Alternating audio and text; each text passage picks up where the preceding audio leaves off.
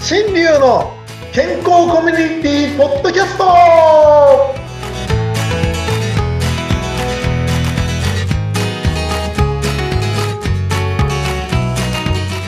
ミスターマウスピースこと大橋新流です。はーい、先生、こんにちは。お相手はフリーアナウンサーのうなみくよです。よろしくお願いいたします。お願いします。もう12月に入っちゃいましたね。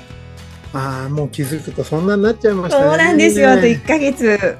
はね何をしたかな、今年はって思っちゃいますねえ、。そうですよね。振り返りの時期ですよね。はい。えっと、なんか前回ね、あの、お話をちょっとしていた中で、ちょっと振り返りの中で、前回、えーダイエットの話から、ちょっとこう、うん。食べるタイミングについてみたいな、うんそんなご質問が、というかね、そこはまた後でなんていうので、ちょっとそれ言い残してたので気になったもんですから、はい。そちらをお話しさせていただきたいなと思うんですけど、よろしいでしょうか。お願いいたします。あの、今、巷でですね、よく言われているのが、あの、ダイエットじゃなくて、あれ、なんて言いましたっけん断食すること。断食、プチ断食断あ、食。デトックス違うデねト。ックスじゃなくて、何でしたっけなんえだっと、ろう今、ど忘れしちゃった。あの、え、何ファスティング。あ、ファスティングって言い方しますね。そう言われるとわかんないですね。いろんな言葉があっても大変ですけど、確かにねもう皆さんね、放送事故だらけで申し訳ございま せん。ピーピーですよね。本当に。普通のあの放送だったらアウトですよね。ね、なんだっけなんて言っちゃいけませんけど、本当に、あの、ファスティングとかね、あの、断食とかっていろいろあるんですけど、それを耐えられなくて、みんなお腹空いたっていうのを止めるのがうん、バターコーヒはいー、。前回ね、言ってた。うん。それでもお腹空いちゃったらもう食べるしかないんですけど、はい。だいたいバターコーヒー飲んでいって、それで、えっ、と、その上をね、しのぐっていう、そういうことをね、やっていれば全然問題なかったっていうのが自分の経験なんですね。はい。で、取り方としては、その今言われている18時間ダイエットとか、15時間ダイエットっていう、その短期間でいくら食べてもいいよっていうことなんですけど、うん。それもね、やってみて、あの、正直お腹がやっぱり空いてたっていうのがありました。へえ。やっぱそのね、確かにそれの方が効果的なんですよね。うん。で、その効果的な時に、あの、お腹が空いて我慢できなくなるっていうのがどうしても人間でありますんで、うん。ほんで、今、あの動物界で言うと、動物界以上にストレスがいっぱいあるから、どうしても糖分取りたくなっちゃうっていう。ああ。ど、もう自然とそんな感じなんですけど、ストレスが溜まったり、疲れが溜まると、あ、もう糖分取りたいっていう風になっちゃうんですね。そうです、そうです。あうの、ん以前、あの、放送の中であった、抗ストレスホルモンっていうものを作るうん。のに、どうしても糖質が必要になってくる。おっしゃってましたね、確かにね。その糖質を取るために、取りたくなっちゃうんでしょうね、やっぱね。うーん。だからそれを、ね、ついつい、まあまあ、心もね、そんな強い人はいないので、うん。僕ももうちょこちょこチョコレート食べたりとかしてましたえけど、、そうなんですか今は今でも食べてますよ。食べてる食べちゃうときある。もう我慢できないの。え、でも、食べるときは気をつけてますよね。どこういうチョコはやめるとか、そういう風な感じで、どんな風なチョコを選んでるあのねうんちょっと 今朝を、今朝ですよ、今朝思いついたことがあって。うん、なんだあろの、もうどんなもんでも食べてます、今。う。え、そうなんだ。関係なく。で、まあここだけの話しますけど、なんだろここだけの話ね。いくら食べても痩せるサプリメントができそうなんです。う。まあ、 先生またちょっと引っ張るようなこと言うから。これはね、まだ実験中なんですけあ、ど、実験をしてるんですか今、そんなサプリを作っている。うん自分でね、自分でえどう実い験うこしとてるんですけど、うん。今ね、本当にね、一日の中で、えっ、と、6時間だけご飯食べてます。 6時間だけ食べるってどういうことですかよ6時間だけ、うん3時からうん夜の9時までとか、あー、え、それ以外は食べないようにしてるってこと食べないです。ご飯っていうのは、米とかじゃなく全体の食事のことですか全体を6時間だけにするんです。あ、24時間の間の6時間だけはご飯を食べてもいいという時間にしている。そうそう残りの18時間は食べてはダメっそう。そてうことですかあ、そうなんです。それはなん、なんでそういうふうなやり方なんですかなんかいや、そういうね、ファスティングとかでもね、全く食べないとかいろいろあるんですけど、もうあれはもう本当に、こう、腸内活動とか、腸活とかね、そういったものを含めてコースを使ってとかっていろんなことやられてるんで、いろんな、こう、やり方がある中で、その6時間だけっていうのは、この間もしょご紹介した最強の食事の中にも書いてあるやり方だったんで、そうなんですか。どうもね、元は他にあるようなんですね。で、それを実践してみたらうん、なんかだんだんだんだんと体が変わってくることがあったんですよ。あ、自分で体感したんですね、変化を。ほんで、よくよく考えてみたらですよ、人間しか3食食ってないなっていうのもあるんですね。へえ、そうなんですか。だって、動物ってうん3食食ってると思いますいや、食べ、お腹が空いたら食べるですよね、きっと野生動物はね。で野生動物っていうのは、そんでストレス、襲われない以外はストレスっていうのはほとんどないから、そっか。襲われないっていうか、襲われる以外はね、うんうん、うん。生命の危機が一番じゃないですか。あ、そうですよねだか。ら特に夜なんかすごいピリピリしてる。でも昼間なんかもう周りが見えたりとかするので、そんなにストレス立たないからあんなのんびりだらーんとしてるという。なるほど。あ、先生、動物のこともよく、あの、お詳しいですね。 いや、よくわかりません。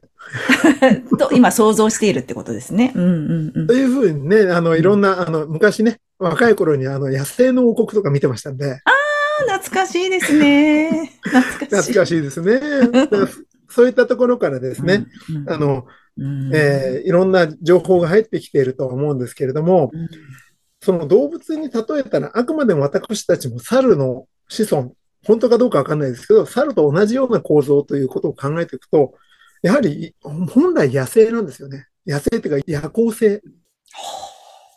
昼間はあんまり動かないっていう。だから昼間は本当は休むべきなんでしょうね。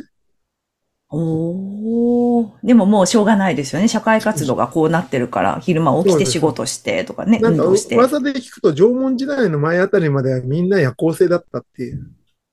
文化ができてきたらみんな人を管理するために昼間に動くようになったみたいな、そんな話もあるんですけど、そうなんですか。だからそれが本当かどうかは定かではありませんけどね。だから一応、そんなことからですね、あの、その体にとってその短期間、だから獲物が取れたら食べるっていう、その短期間で取っていくということを考えてったときに、なんかこう体の動きも全然変わってきたんですよ。へえ。だから体はやっぱり危機感を感じると体を守るようになってくるみたいな、そんな感じなんですね。うん。うん。そう考えると、僕、だんだんだんだん少なくして、今4時間ぐらいに絞ったりとかした時は、もうお腹周りからどんどん減ってきます。はあそうですか。え、それでじゃあ今先生どちらかっていうと数ヶ月前に比べて痩せちゃった感じですかこれがね、うん皆さん注目です よ。20年前のズボンが入るようになったんです。ああ。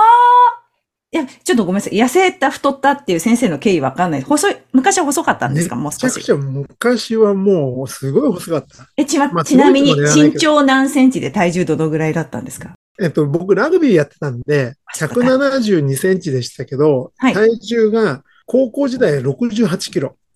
痩せすぎだったんですね。あ、それは痩せすぎなんですね、ラグビーこれ選手だと。 72キロぐらいを前後してたんですが、ラグビーをやってる人間の体としては弱いんですよ、それじゃ。うんうん軽すぎ。うん。なあ、飛んでっちゃうんだ。 なるほど。スポーツをやってる方で、空を飛ぶもの以外だったら、だいたいマイナス100が平均でいくと、72セン72キロから76キロぐらいがちょうどよかったんです。うーん。それで、そが、の時の体脂肪率がだいたい12%でした。あ、いいですね。それでどうなってって変化して太っちゃったんですかその後それが、社会に出てから運動しなくなり、ストレスで毎日、丼飯食うようになったりとかして、それでおかしくなっちゃったんですね。どのぐらい増えたんですか えっ、と、100キロ超えました。えー、そんなにうん。ほんでうん今、だいたいどんどん下がってきて、一時期は、えっ、と、80キロ前後で履いてたズボンがはい。入るようになりました。あ、よかったですね。今じゃあもうそ、そうそのぐらいまで下がったってことですね、体下重。がりました、下がりました。どんどん今下がってることもわかるし、お腹の周りのお肉のつき方も、その日その日わかるんですよ。なんと敏感な、素晴ら面しい。白いでしょ、ねいやそうなります、皆さん。こへうえ。バターコーヒーで。ほんで、うんうんうんうん。ほんで、うんその時間にうん集約することによって、うんうんよく考えてみると野生の動物ってお腹細くないですか確かに動いてますしね。太ってないですよねそう野生の。デブっていないですよね。そうなんです。あの、豚って、体脂肪率いつだか知ってますいや、わかんないです。豚さんですら体脂肪率15なんですよ。おお。そっか15%以上の人は豚様と言わなきゃいけないです。 そっか。やだ。私もっとすごいけ ど、今。ということなんですね。はいはい。本当にですね、あの、こう、バターコーヒーとあと取る時間。ほんで、本当にね、それでもお腹空いちゃう人に、コーヒーを飲んじゃうと夜寝る前は良くないので、ノンカフェインでバターコーヒーとか飲むといいっていう、そういう話があります。へー炭水化物は、あの、本当に、ただ単に取りすぎなんですよ、皆さん。うん。そだっかから取られるカロリーを取りすぎというのが、太る太らないの話なんで、うん普段は栄養をしっかり取るようにするのが望ましいっていそううで話すなんですね。ね。だから食事は本当数時間でコンパクトに、お菓子も何でも食べていいんですよ。 6時間はね。うん、そうんそうすればいいんもだ。うパフェ食おうがアイスは何食おうがいいんです。じゃあ今そうしてるんですね、先生もそうでね。す。それでも痩せていくのかっていう。ああ、いやいや、いいですね。そっか。何も運動してないです。